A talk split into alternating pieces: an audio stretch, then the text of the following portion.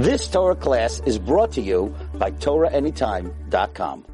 Uh, we'll begin to speak about one of the most. Um, when you ask somebody what when they when I say Purim, what's the first thing that comes into your mind? Many people, unfortunately, the first thing is going to be alcohol. Um, so if you think about it, Purim, drunk. So let's speak a little bit about alcohol. Maybe we'll touch a little bit about alcoholism. Um, but alcohol is a very, very hot topic. Um, it's a very, you know, it's it's one of the things that people actually look forward to. There are many alcoholics that finally feel like they're at home. That one day a year they don't, they're not out of the ordinary. They could actually drink themselves uh, drunk till almost death. Um, so we have to understand this whole idea about alcohol in Judaism.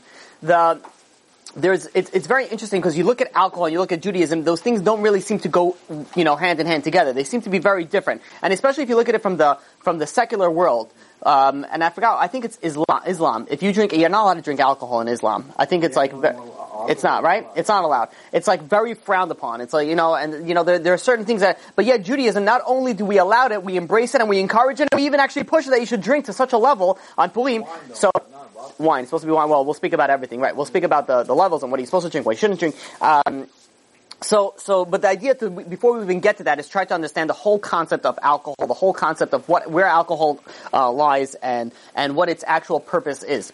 So, when you look in the Gemara, you look in the, uh, you know, there's many, many different ideas that it speaks about wine.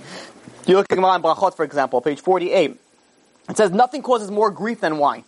And then you look at another Gemara in Sanhedrin, page 43, that says something that, you know, they used to do when you used to do capital punishment.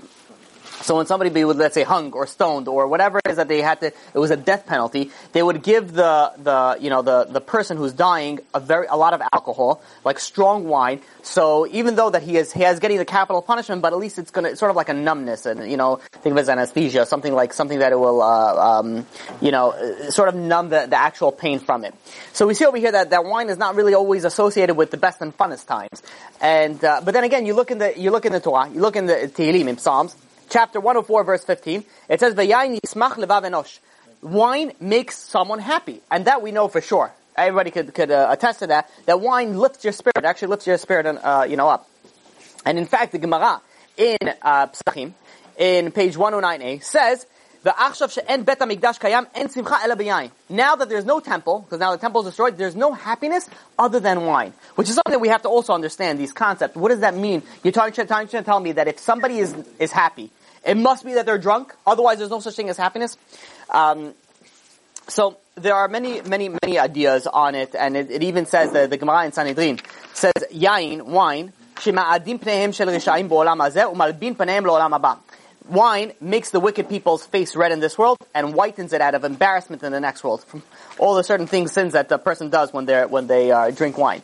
So when you think about the origin of wine, there's there's a fascinating midrash that speaks about uh, the origin of uh, you know of alcohol in in, a sense, um, you know, and and how the Satan got involved in it. There was Noach when when Noah came out of the, the of the ark. He planted a vineyard. He wanted to, he wanted to produce grapes. So comes Satan. The Satan comes over to him and says, uh, you know, what you doing?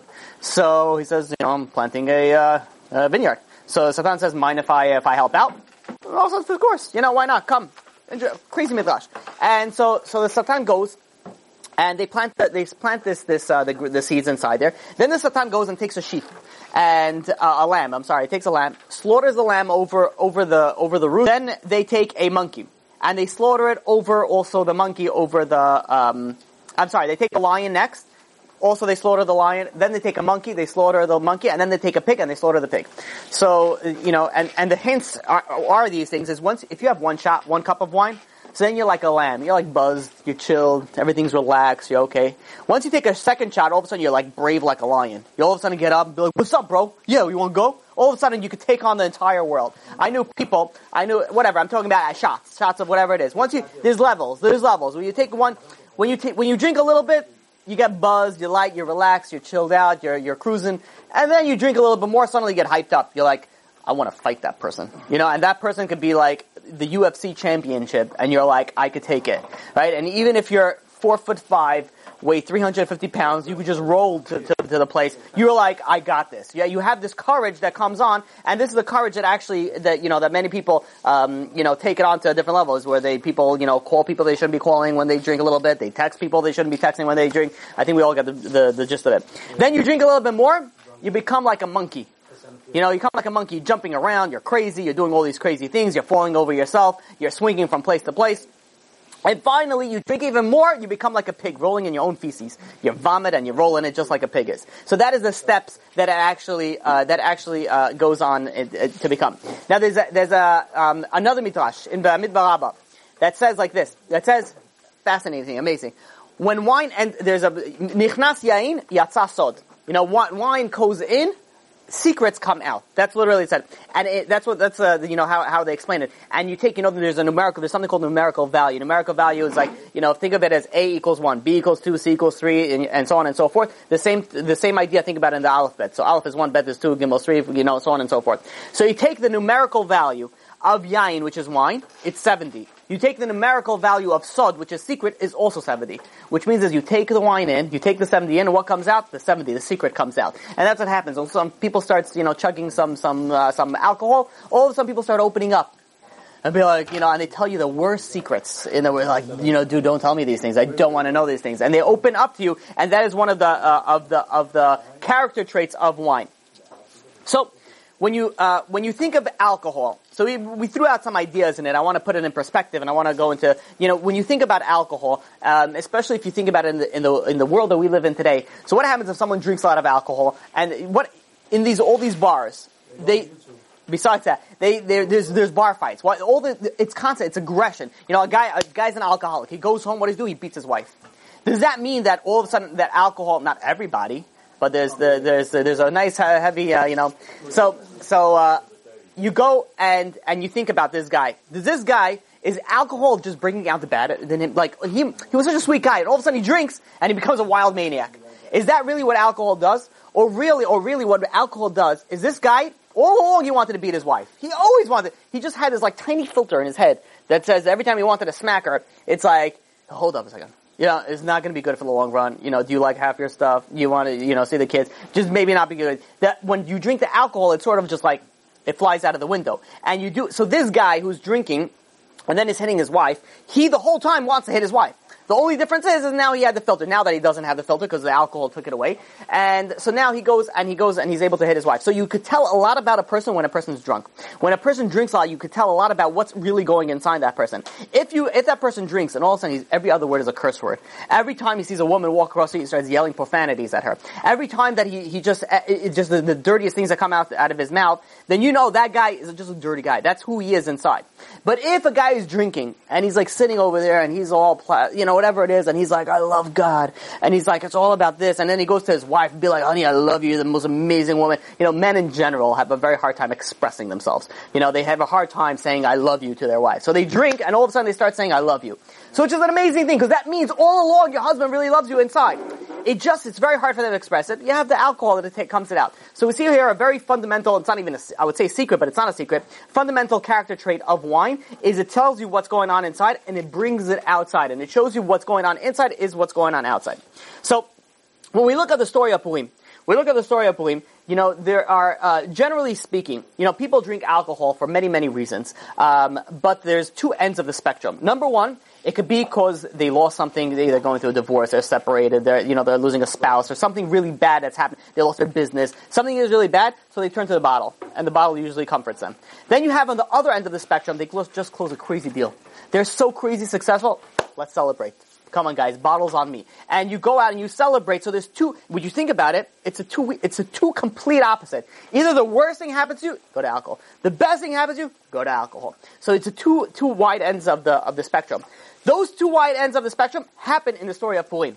Happen in the story of Purim because you have on one at one point right in the beginning of the story of Purim, Achashverosh, the king, he wanted to go and uh, he he made a whole party. What was the party? The party was that basically the Jews are done. They're never going to go into power again. Let's make this party. And the Jews came to this party and they were drinking and everybody was drinking. Everyone was, was, was doing what they was, what they were, shouldn't have been doing, but they're doing it out of like desperation. That's it. We're done. It's a lost cause. We lost already.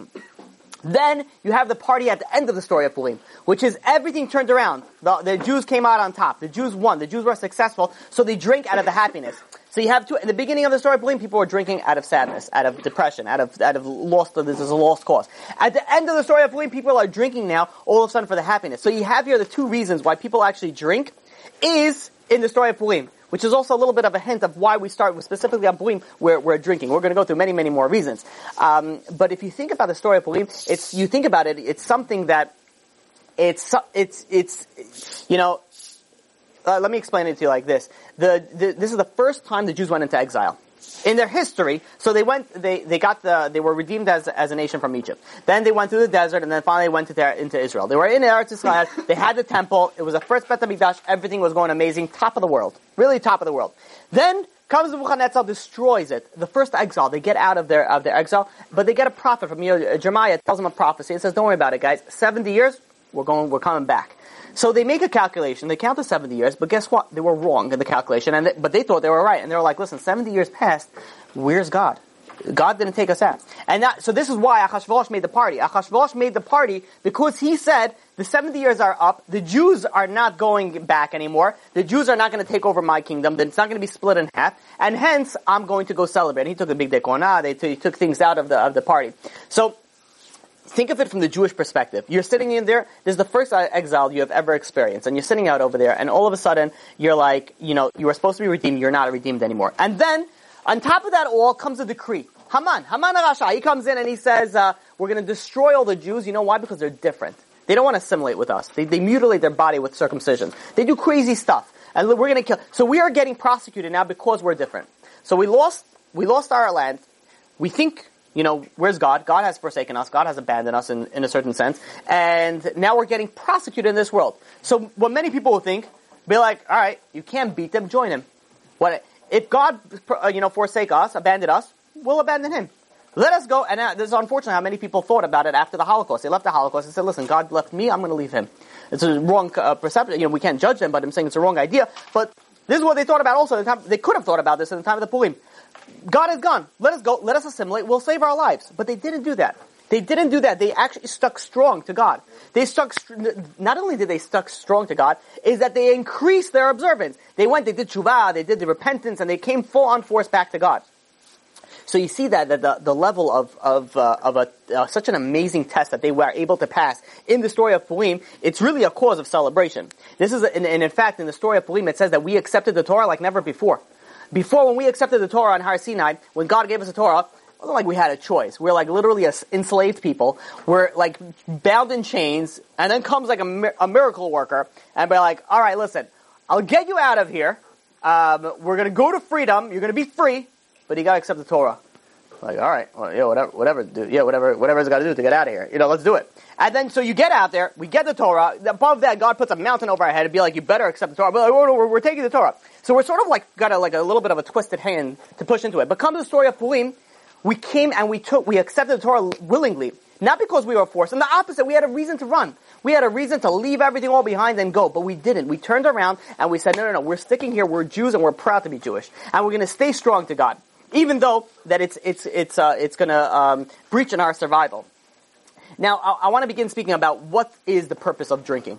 You think about drinking. So we spoke about many ideas that you, when you drink, you know, you make yourself happy. So one of the reasons is, I'm Purim, you're supposed to be happy, so you're supposed to, so, so we drink a little bit extra. But I heard this amazing, amazing, amazing, um, amazing, uh, idea on why we actually drink on Purim. And it says, we think that we drink to make ourselves happy. It's not the reason why we drink on Purim. We drink on Purim to make somebody else happy, to make the other person happy. And I'll explain this to you with a, uh, with a story. Stories like this. There was once a woman, it's a true story that happened in Israel. There was once a woman. There was once a woman who was um, um, she was eight weeks pregnant, and um, she didn't have a good success rate in her pregnancies. She had already two miscarriages, so she was eight weeks pregnant, and then you know she started uh, she started noticing blood, which is never a good sign, especially not in the beginning of a pregnancy. So she's going all stressed out. She's like, "Oh, come on, not again!" You know, it's, it's such a hard thing for a woman, uh, for a, also a parent to go through, but it's such a hard thing for the woman itself to go through. And she's like, "You gotta, I can't, I can't go through this again." And she starts seeing blood. So she goes, she, they, they, you know, middle, it was like a middle of the night. She calls up, she had, she had two kids. She calls up a babysitter, please come over. And she went, and her husband went to the hospital. So they go into the hospital, and the nurse over there is taking all the information. What you know, how far in are you? All the questions, height, weight, all the all the regular uh, stuff. And then they said, okay, fine, let's go, let's open up, uh, you know, the the ultrasound and look inside and see what we see. So the technician over there is taking the ultrasound. They put the gel on the, on the, you know, and they start moving it around. And they see the technician moving from one side, and going to the other side, then going down, then going all around. it's sort of like, and the the mother over there, the the soon to be mother, is like looking at this the, this technician, and she sees that her eyes are like straining. She's like really, she's like trying to find something, or she see either she can't find something, or she sees something that shouldn't be there. So now the mother starts getting nervous, and she's like, she's like, is is everything okay? She's like, is the baby okay? And so the technician's like, listen, um, you know, to be honest, I, you know, our machines are really old and outdated. You know, I, I see the pregnancy sac, so you have you have something in there, but I, I, I don't see the baby. But it does, you know, we have old dated machines. What I would suggest is tomorrow go to your doctor. He has some much more advanced machines, and you know, and go and get your uh, the ultrasound over there. So you know, um, this this uh, this woman already felt like that's it. You know, it's you know it's done. I've been through this road before. But what she could do, you know, there's nothing that she could she could do. They they send her to the doctor. So the next day she made an appointment for her, the doctor. So the doctor goes. She goes into the doctor's office and they put on the the gel again. They go through the ultrasound and again the doctor's moving it from place to place. And he's like he's like, listen, I, you know, there's no there's no baby in here. And and he's like he's like if you want, we could try again in a week and we could see you know if there's anything else. And she's like, is there going to be a, you know, is that going to be a difference? She's like, I'm not the type of person that wants to push it off. If it's not there, you know, let me mourn, let me get over with it, and let's move on with life. Um, so he said, to be honest, I don't think it's going to make any difference. If it's not there, it's not there. Um, but uh, if you want, you know, you could go to hospital and take care of it now. They need to do a D&C. They clear out the contents of the stomach. So she goes and she says, fine. You know, she so she gets a she gets a prescription from the doctor that she should go get the D&C. She goes and gets the um, the baby the whatever whatever is remaining inside her, her stomach to get it out. So as the doctor is writing it, he's like, you know, but you're not going to be able to go within the next few days. She's like, why not? He's like, it's because of the holiday and she just realized she completely forgot the holiday of Purim was actually right was was was the next day, and the, you know it was in Israel, it was a religious hospital, so they're all not you know they're very low on staff and very so she's like oh my god I didn't even think she's like it's like I can't believe it. I completely with all this going on, and she's like she's like no no no you're right. It's like I'm not even going to try because I'm having you know she she was planning on having 30 girls from her seminary where she teaches over in her house for a Purim uh, like a party and uh, things like that, and even though she could have gone in and she she was actually contemplating. She says, "Listen, I don't have a head now. I have a party after all this. I you know I can't." She was actually thinking, "You know what? Let me go get this done with."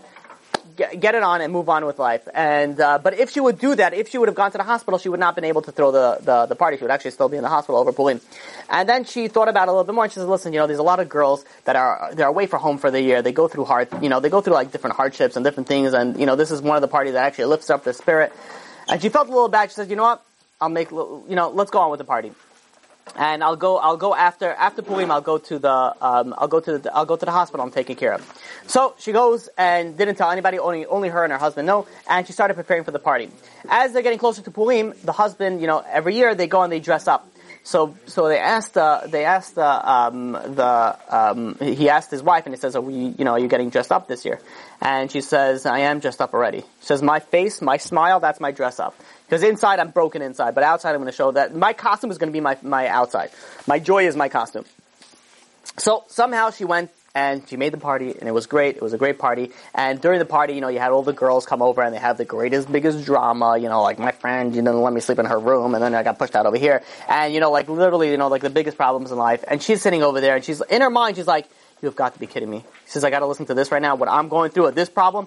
But you know what? She held it back and she said, you know what? You're going through an issue. She put on a smile. She listened to her, all the, all the, all the students' issues and she tried to make them feel better and she tried to get, you know, give them support and chizuk. And she did and she made a lot of them feel better and she felt a little bit better herself. And, uh, uh, the, the, this, the, the party went out great and went without a hitch and, uh, Purim was over. She, and she's thinking, you know, Purim is over, my pregnancy is over. She, then she starts thinking, you know, maybe there was a miracle of Purim, maybe I'll have a miracle somehow with the pregnancy. But then she's like, you know what, I'm gonna push all these nonsense in my, I know it's done, it's done, let's, let's get this over. So, she decides that the next day, she's going to go and she's going to call uh, to make an appointment in the hospital. She calls up the next day to make the appointment, and then she before she calls, she's like, "Wait a minute." She's like, "The only time that they'll give her an appointment will be Thursday, which it was like Wednesday already, so it will be the next day after which is Thursday. Which means if she goes in Thursday, she's going to be in Shabbat over in the hospital." And she's like, "You know what? I really don't want to be in Shabbat in the hospital. You know, I'll wait till Sunday. Sunday, I'll call them. I'll make the appointment. I'll take care of it then." So she's going in, and uh, come Saturday night, she's she's arranging uh, babysitters for her for her kids for the next day. So she go for the next two days. So she go to the hospital, and uh, suddenly she hears sirens from like all directions flying past by her. And you know, as a resident living in Israel for a long time, she knew there was only one reason that happened. It was because there was some sort of terrorist attack or something going on. So she turns on the radio.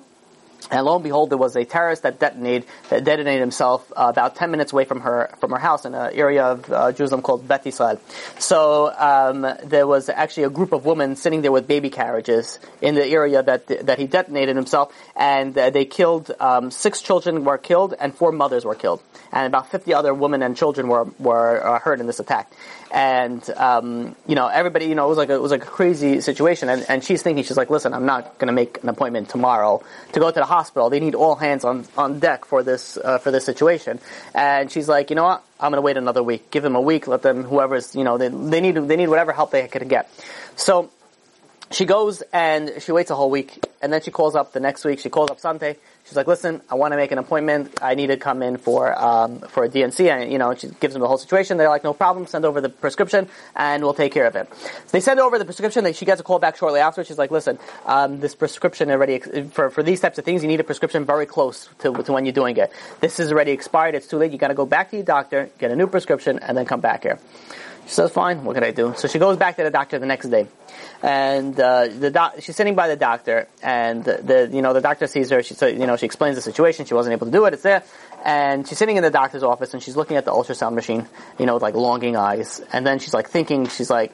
She goes to the doctor. She's like, "Is it, you know, is it okay if we just just look one more time, just for old time's sake? You know, let, let's just take one more look." And the doctor said, listen, it's not going to make any difference. He says, you know, we checked twice. We did two ultrasounds. We took your blood works, the, horm- the blood work. The hormone levels are too low. Um, you know, and it's, it's really not going to make a difference. And at this point in time, she was trying to hold it strong for like two weeks. You know, everything is bottled up. Everything just came, waterworks just came right out. She started boiling like a baby, and she was like, "This is not like, not, not like, not like her." and the doctor's like, "Oh, you know, okay, oh, okay, yeah. Would you feel better if we do an ultrasound?" And she's like, you know, sniffing, couldn't even say words, and she's like, "Yeah." It's like, "Not a problem, not a problem." You know, relaxing her. Sit down. We'll take. We'll we'll do your ultrasound. So she sits down, and the doctor puts on the gel and starts moving it around. And he starts moving it out. He gets to one spot, and he, the, the, the the piece almost falls off. He goes back on, and he and he puts it on, and and and she's looking at this. She's looking at the monitor. He's looking at the monitor, and she's like, "Is that what I what I think it is?" And the doctor, like wide eyed, he's like, he's like, yeah. And he moves on a little bit more to the left, and you starting to hear the the, the heartbeat. And he, and he's like he's like and he's and he's looking all around the stomach, and then he says, "How how long how far in are you?" And she's like, "About now should be about ten weeks, a little bit over ten weeks." And he starts moving it around, and um, or is it eight weeks? And he's like, um, he says he says you're you're not eight weeks, and he starts measuring the baby. He says you're six weeks. And the biggest miracle was is that the only the, the first time that you're able actually to see the baby and to hear the baby was exactly that amount of days since the beginning till where she where where she came in. Which means this: had she come in a day before, or two days before, or a week before, they would have still seen nothing. They would have seen nothing because she miscalculated it. It was really a, she was a few weeks off. And the only time they were able to see it is because she came. Now why was it all pushed off? You know why it was pushed off? Because she constantly, not once, but twice, she was caring for other people and she didn't want to do for other people. So she said, you know what? I'm gonna hold away. I'm gonna make a purim seudah. I'm gonna make a meal. Other people need me. And then came the another, another attack and she says, you know what? They need it more than I do right now. They need all hands on deck. She was willing to forego her own need for somebody else. Guess what? She was more successful at the end. And this is the, one of the secrets of Purim. You know what we drink on Purim? We drink on Purim not to bring our happiness out, but to help other people's happiness. We get nicer, we become nicer. Generally, generally speaking, if you're a nice person inside, you become even nicer person when you drink. If you're a bad person, you just become a worse person when you drink. But you know, as Jews, generally, we're hoping that we're all nice people. So you drink, you become better. What happens when you become better? You become better for other people. You be able to make somebody else happy. And I don't have to tell it to you, but there's so many people going through issues nowadays. And I shouldn't say so many. Everybody's going through an issue. You're sitting there. This Purim, one of your main focus should be, is not on yourself. Not keep on chugging the alcohol just to get yourself the buzz that you want to get. The main focus you should be is you should go and try to make somebody else feel better. Just one person.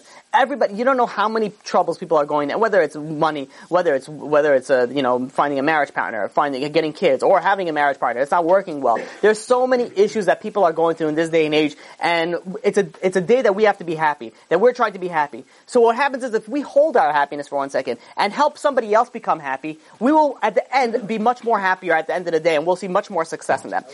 Yeah. Illegal like 100 years ago? Illegal in America. Yeah.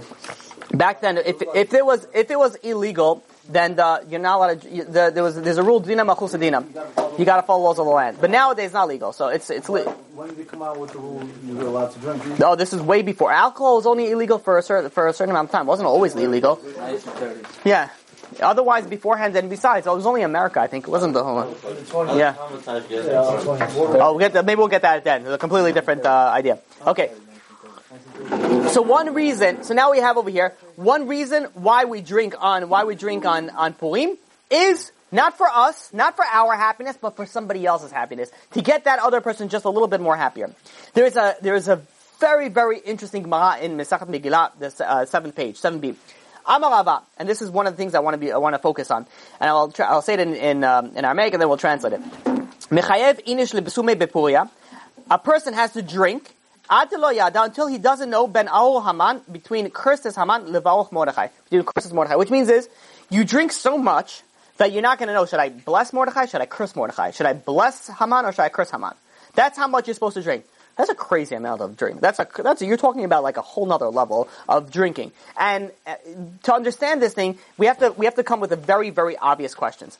Let's say I present you the best alcohol as much as you could have, and I will keep on pouring you, you know, whatever it is that you like. You know, sixty year old single malt scotch. You just get as much as you want with the best meats, and you just keep on drinking it. Will it ever come a time where you'll be like, I bless Hitler? Is that ever going to happen? So how do you tell me that? How does the Gemara say we drink so much that we want to curse Mordechai, the biggest tzaddik, and bless? You want to bless uh, uh, Haman, the biggest Rasha. It's imagine drinking so much that you want to say, I want to curse Chacham Ovadia Yosef and I want to bless Hitler. Can you imagine that that scenario? So it, it, the, the amount of alcohol is not going to change. A person is never going to change that amount. Of, no one's going to want to do that. No one's going to want to to curse the biggest tzaddik and bless the biggest Rasha.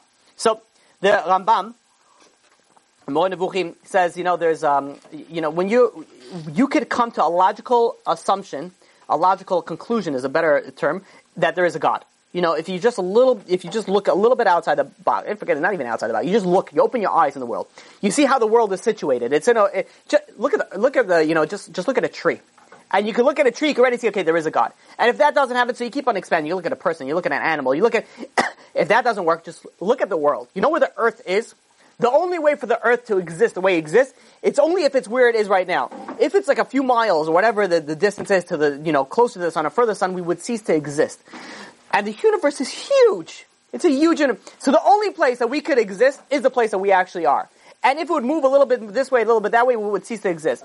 The whole ecosystem, just think about the eco, the whole, if you have to be an idiot to think that there's, it's atheist, that just happened from nothing.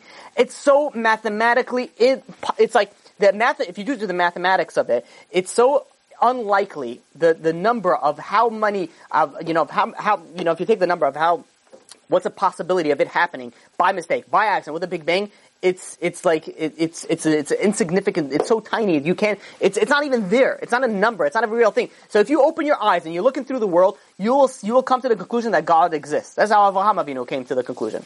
So you have this this idea that you could come to a logical conclu- conclusion through your intellect. However, there is a higher. It says the Rambam. There's a higher level of of thing. There's a higher level, and the height of understanding is to not know. Which means is, is that you come to a level, you could come to a level and be like, you know what, I realize, the more you know the more you realize you really don't know. And that is the height of understanding. So, th- this is really a wise person. A wise person is not going to be like, I know everything. You go to a little kid, right? Little kids know everything. You know, I, I want to teach you the ABCs. I know everything already. All right, I'll teach you how to read. I know how to read everything already. I mean, like they learn how to read the and end and whatever, a few other little three-letter words, but they think they know the whole world. And why? Because their their the amount of knowledge that they have is very minimal. So they think they know everything because they think they know everything that they have. But the more that you learn and the more that you the more that you study, the less that you realize that you actually know. So when we do and we drink on Purim, we're drinking on Purim to realize we keep on drinking. You know when we drink? We drink to realize that we don't know. We drink. We think we know. We think we know the answers. We think you know. We see in life that there is there is uh, there's comes a time you see Haman and you see uh, someone who's very wicked and he's very successful. You see a big tzaddik and he's very unsuccessful. He has a hard hard life. And we think we know all the answers. Be like, oh, where's God? We drink to the level that we realize that we don't know. It goes beyond it. We go to a level that we don't know. And this is the whole story of Purim. The whole story of Purim is a story of like everything looks like it was going great. I'm sorry, everything looks like it was going bad.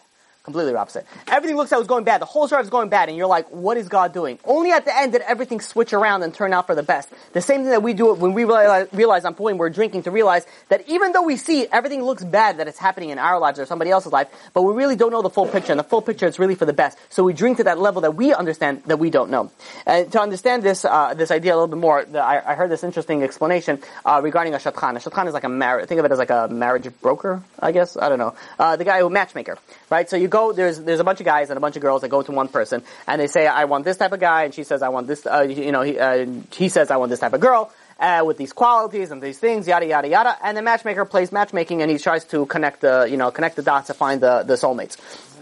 What happens if you know they uh, you know they come out and they say, listen, it was uh, it was nice, he's nice, but I don't know if he's so much for me. So the matchmaker says, listen, what was the problem?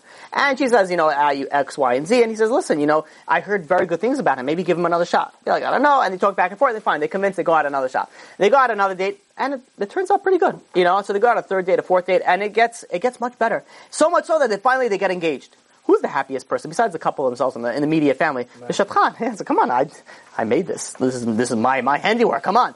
And uh, depends what type of people they are. but uh, um, no, I've never heard that. That actually, I think. Okay, uh, the there is so comes the wedding. Comes the wedding. The shadchan is sitting there at the wedding. He is the happiest. He's the happiest guy over there, sitting at the wedding.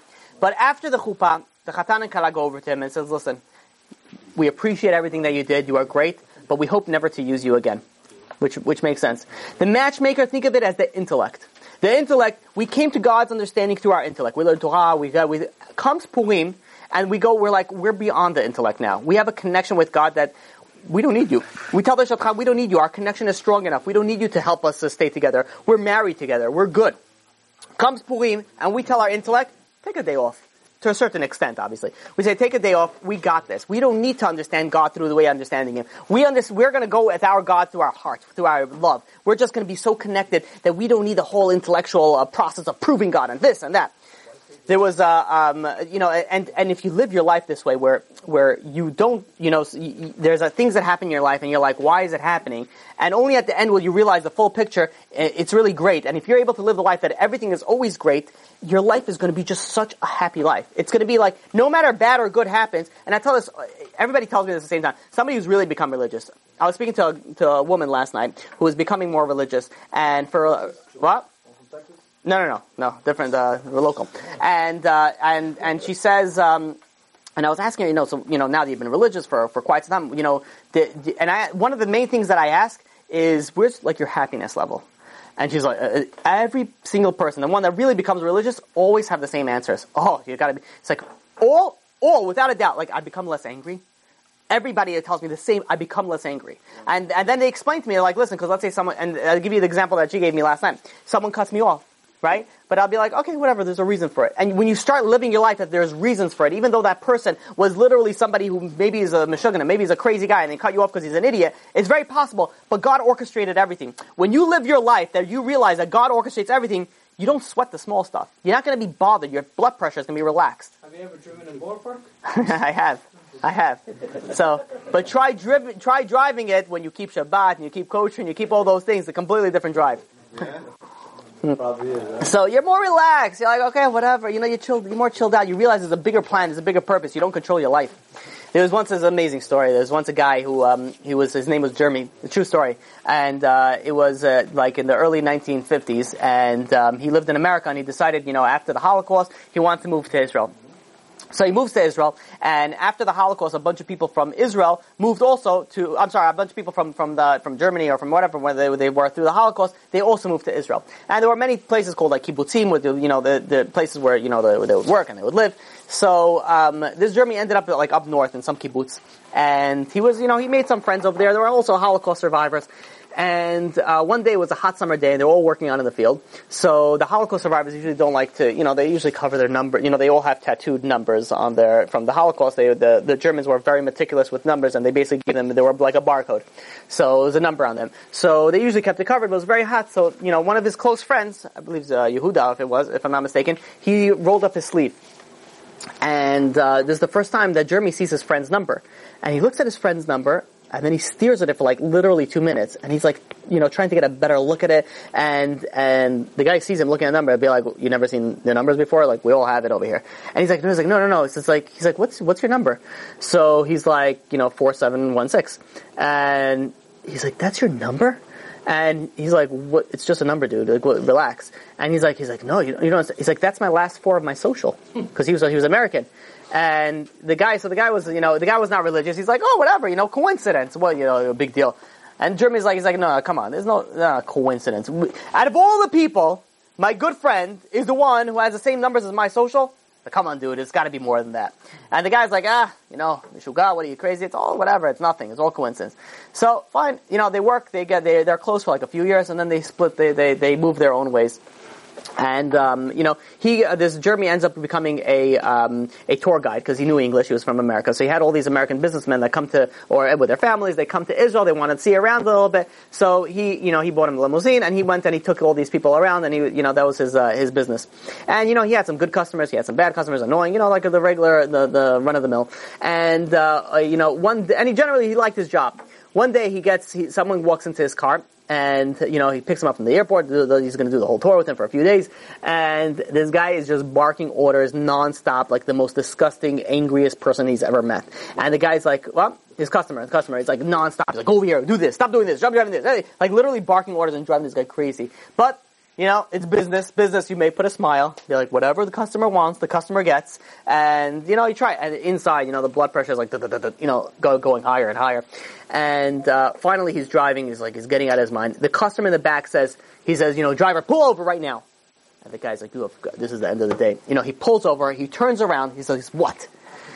And so the customer says, listen, he says, uh, um, you know, I know that you know I, I, turn out to be a hard guy sometimes, and I, I, cause a little bit of problems. I just want you to know that you know I, I don't. I became like this. I wasn't. I was really you know I was really a really nice guy, and I want to apologize you know for for everything that I did. I know I'm sometimes a hard person to deal with. I just want to you know like you know I'm personally I'm a Holocaust survivor you know, and I went through the Holocaust, and it's very hard for me, and I lost my entire family over there.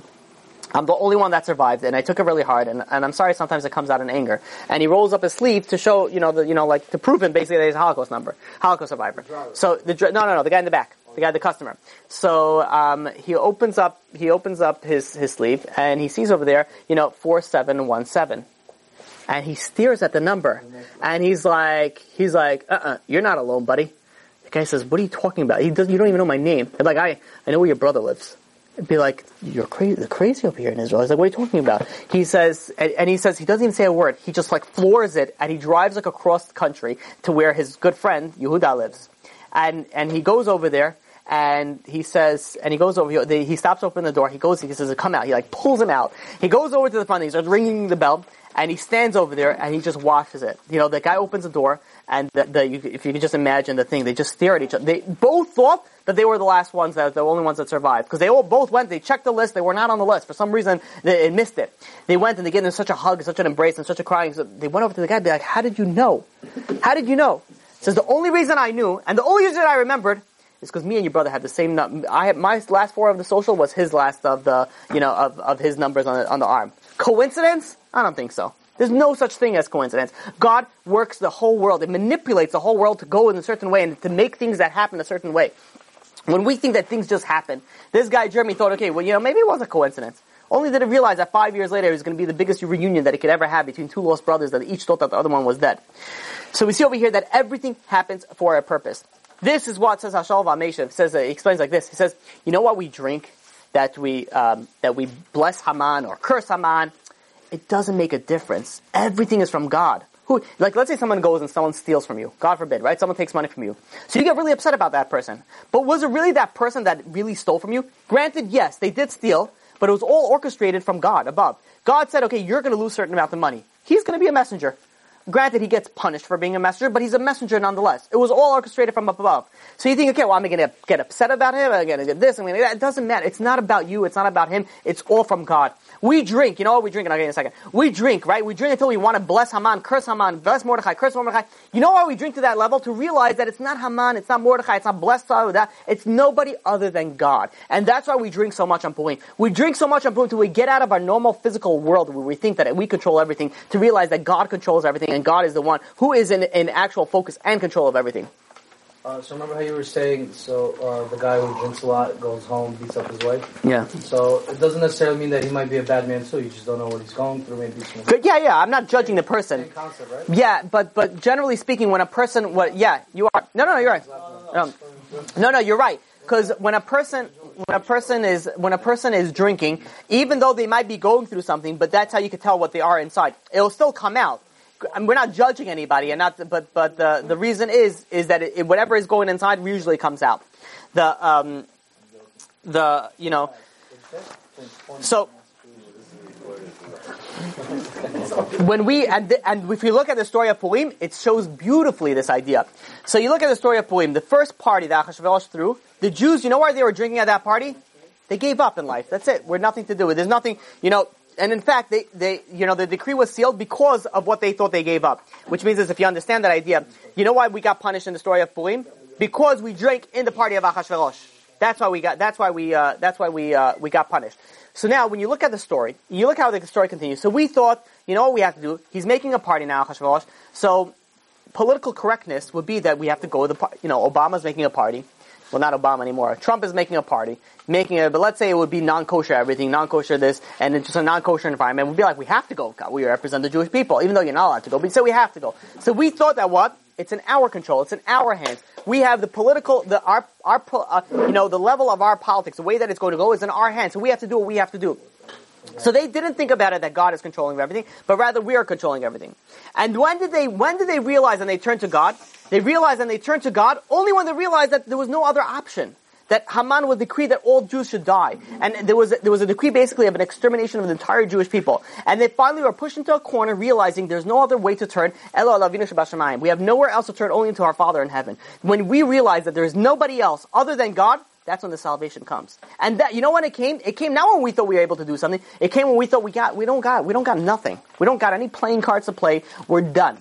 And then when we're done, when you got a neck on your thing, right, no atheist in a foxhole, all of a sudden you start praying to God. And guess what? It worked. Because we, that was the purpose of it all, to come and return to God. And this is the same idea that replays itself over and over again. You know, think about it in our finances you know, back in the 80s and 90s, you know, everything was going great. 90s more. Everything was going amazing. You know, the stock market was booming. Everyone was making money. Real estate was going crazy. And everyone's like, okay, we trust in our finances, right? In God we trust, literally on the dollar. In God we trust. We literally trusted in, in the dollar. So, the, you know, we go into, we, we're going into our finances, and then what does God do? The crash. That, you know, comes, comes, you know, a few years later, the stock, uh, the, besides the stock market crash, you have the real estate bubble burst, and you have everything just come crashing down. But the second that we start feeling secure about something and we don't realize that it's all God, comes a crash. Comes America. We're like, we live in America. We don't have to worry about terrorist attacks. We don't have to worry about anything. Here we're safe. Comes September 11 right? The biggest terror attack that in, in the history of America comes when we thought we're the most we're, we're the most safest. Uh, this is the idea. We drink adelo yada adelo yada until we don't know. We realize God, you know, we don't know, and that's what we're drinking. We're drinking to get out of, out of the that that level that we think that we know to a level um, that we don't know. Now. There is um, an idea also that when you drink, one of the purpose of drinking is that you should be able to thank God. But if you get so plastered that you're throwing up and you're doing the, some things that you, you know, whatever it is, how can you thank God on that level? All you, all you're doing when you're in that level is you're praying to the porcelain God, aka the toilet. You know, sitting there in front of the, hugging the toilet. Oh God. Oh God, you know, like you're sitting over there praying to the thing, and then you're, you're, you're you know, you're worshiping the God of the, you know, eh, giving, uh, you know, your insides to the God. Okay, but anyways, so let us. Um, I want. I want to get to the idea, the actual halacha concept. You know, should we drink? How much should we drink? What should we drink? And then, if we have time, maybe we'll add some more reasons of why we drink until we don't know the difference. So there is um, the, the the there is the Rambam, Maimonides. He says as follows: he says we have the the obligation in the in the in the feast in the Purim meal, the Purim Seudah, the Purim party, as some people call it, is to eat eat meat and drink wine until you're you're drunk that you fall asleep from your drunkenness. Says the Rama, I'm going to give you some uh, some uh, um, things. So he says, no, no, you, you don't have to drink that much. All you have to do is you have to drink, but you have to drink more than you regularly do. And one of the reasons that this party specifically, this holiday, I may say, is why specifically we drink is that the whole story of Purim happened with wine. Esther, Achashverosh, and uh, Vashti, all the stories that happen, and if you go through the Megillah, you realize that every party had wine. Every, the downfall, the, the, the success, everything had to do with wine. So too, we drink wine to commemorate that, uh, that success, that, uh, that thing. There's some people that say, you know how much we drink? You have to drink, so we spoke about numerical value. The numerical value of uh, you know, the, the, the, you don't know the difference between Ar and Baruch Mordechai in the numerical value, so you can't calculate it, right? And it's uh, it's both equals to. Uh, well, I shouldn't. Maybe I shouldn't tell it to you. Calculate it when you're drunk. You figure it out. Don't do it yet. So. No, no, no. Calculate Ar, the difference between Ar Haman and Baruch Mordechai. The difference in the in the gematria. What? How many bottles of wine? How do you get to that? Depends. Some people they don't, they don't need any. Ar Haman, yeah. So I'll tell you. I'll give you afterwards the whole thing. Okay, so now, but what is the, the you know, and and uh, if you look at the poskim and nowadays, there's actually there's there's a conflicting thing. Some some people say that yeah, you still have an obligation to drink, and you still should drink, but you still should drink. By the way, let me make this very clear. According to like almost all the poskim, the main thing that a person should drink is wine, because everything happened with wine. Some people will make tequilas drinks and this. It's not the mitzvah is with wine. There is a very very small percentage of, of poskim that say that no, really you could drink everything else. Why? Because back in the day when they used to drink wine, the wine was a much higher level of alcohol content. It wasn't like we have now, 13%, 10%, you know, it was a much higher level. So too, so you could say whiskey maybe is also okay. But the majority of people, the real mitzvah is to drink with wine. You should, if you're drinking, you should be drinking with wine. Obviously you're drinking responsibly and you're of age, that you should drink, um, with, uh, with wine. And but uh, many people say many people say that it's enough, and the I mean, the Yad also brings it down. Uh, the Pri Chadash also brings it down as well from the from the Rabbeinu Ephraim. He says that all you need to do is drink a smaller amount than usual. Let's say you usually drink a cup of wine, drink a cup and a half, two cups of wine, whatever it is, and then you're yotze. That's uh, you know that's good enough. But I want to read to you the Shlah, the Shlah Hakadosh. I'm gonna have to read this in Hebrew because it's so strong and so amazing, and uh, and I'll translate it. And he goes like this: says the Shlah Hakadosh, Masechtas Megillah. It says.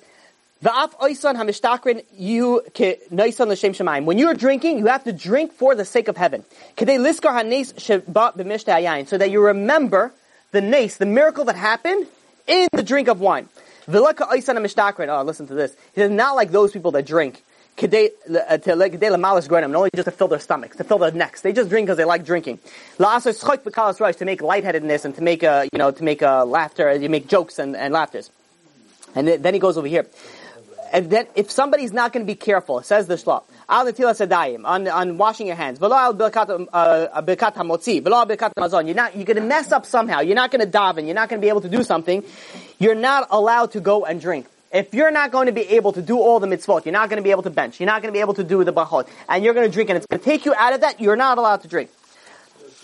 He says, you know, that people think, kol ha-marbeh, and I'm skipping over here, kol ha uh, what is it? Kol ha-marbeh,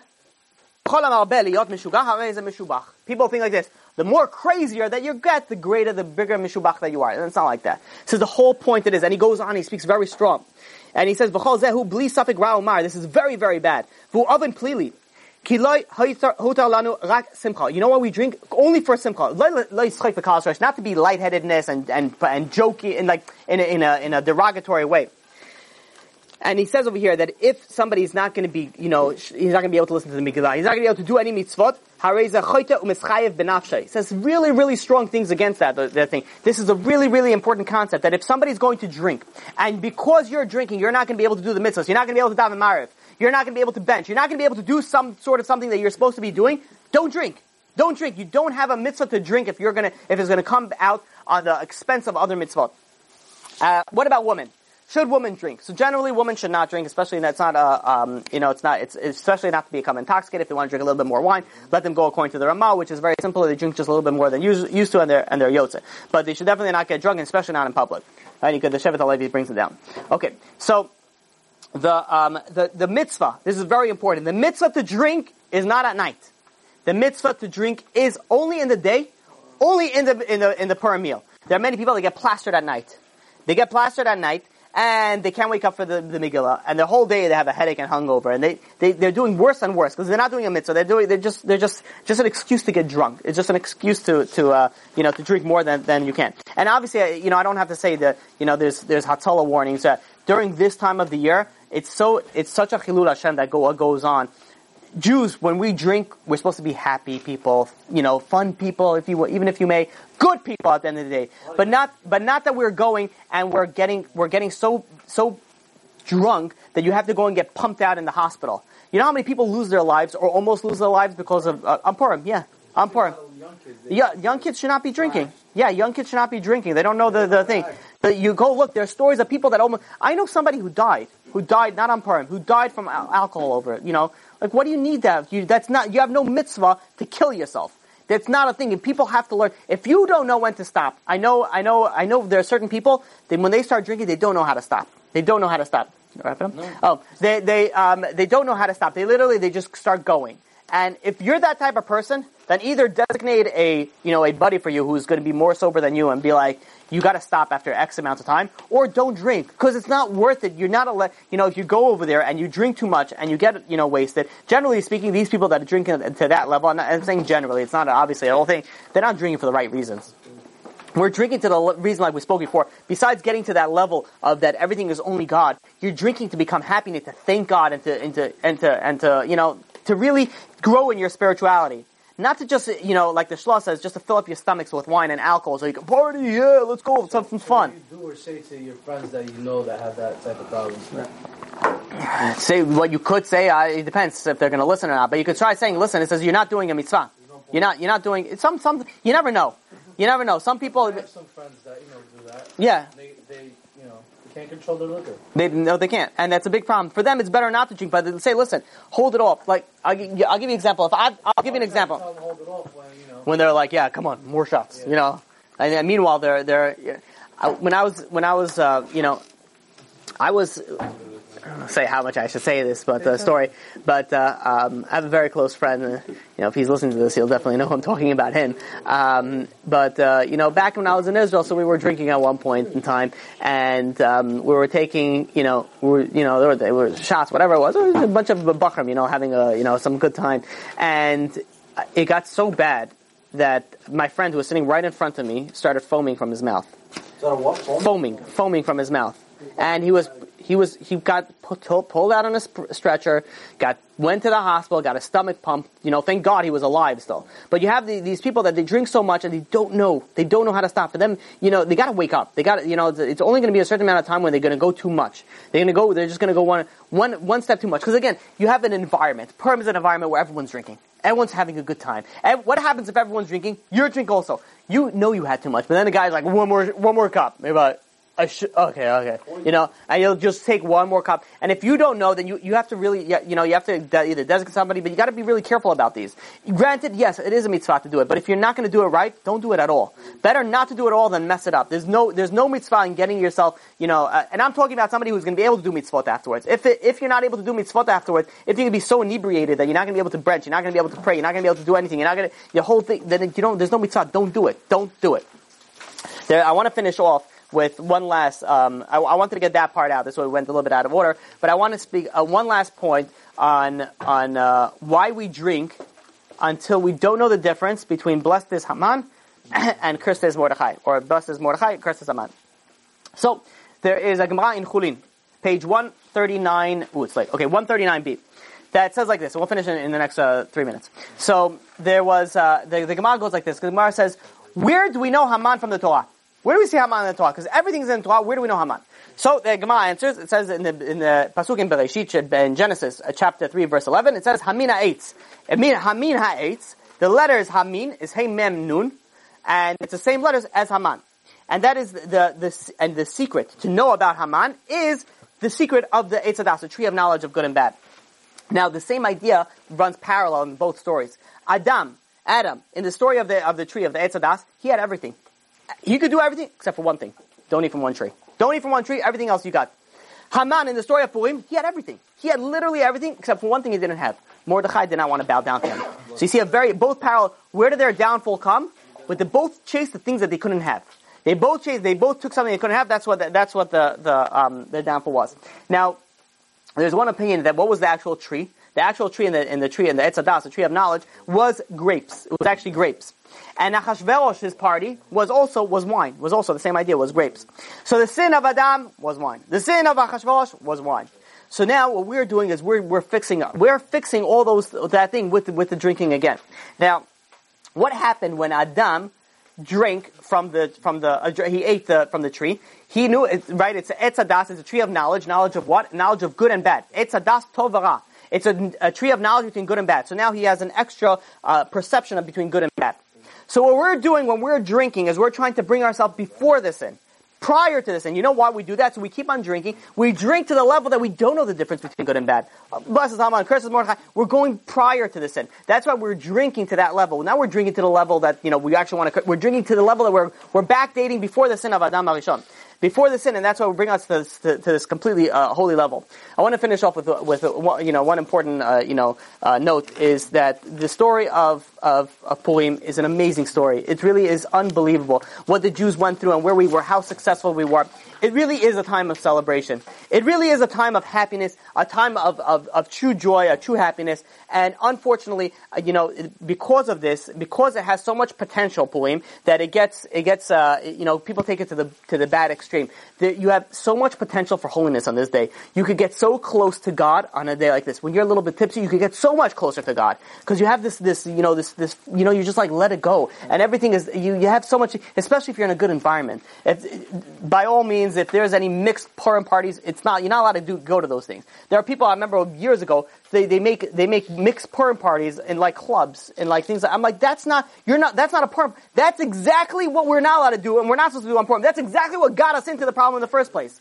So, we obviously have to make sure if we're going to a Purim party, we're going to that, we make sure it's a kosher Purim party, a, a, place that you're able to actually grow spiritually. There's so many places that you could go to and on this day that could ruin you. It could ruin you. Everything has the potential on both ends of the spectrum. So we have to be very, very careful. Comes Purim. We have to know that it, we have tremendous, tremendous potential on this day. It is a crazy day. You could ask for anything you want from God in that day. It's such a strong, on Purim, such a strong day for prayer such a strong date for like the, the it, Yom Kippurim is Yom like Purim. Purim is the highest of the highest. You could get so high on, on Purim. Well, both ways. You could get uh, you you could literally get so spiritual spiritual on this day. Make sure you do it right. Make sure you do it smart. Don't mess it up. Um, and everybody should have an amazing, a most successful, most spiritually uplifting, the happiest possible Purim that they could possibly have, and only grow from it, and only be the healthiest, the smartest, and the safest. You've just experienced another Torah class brought to you by TorahAnytime.com.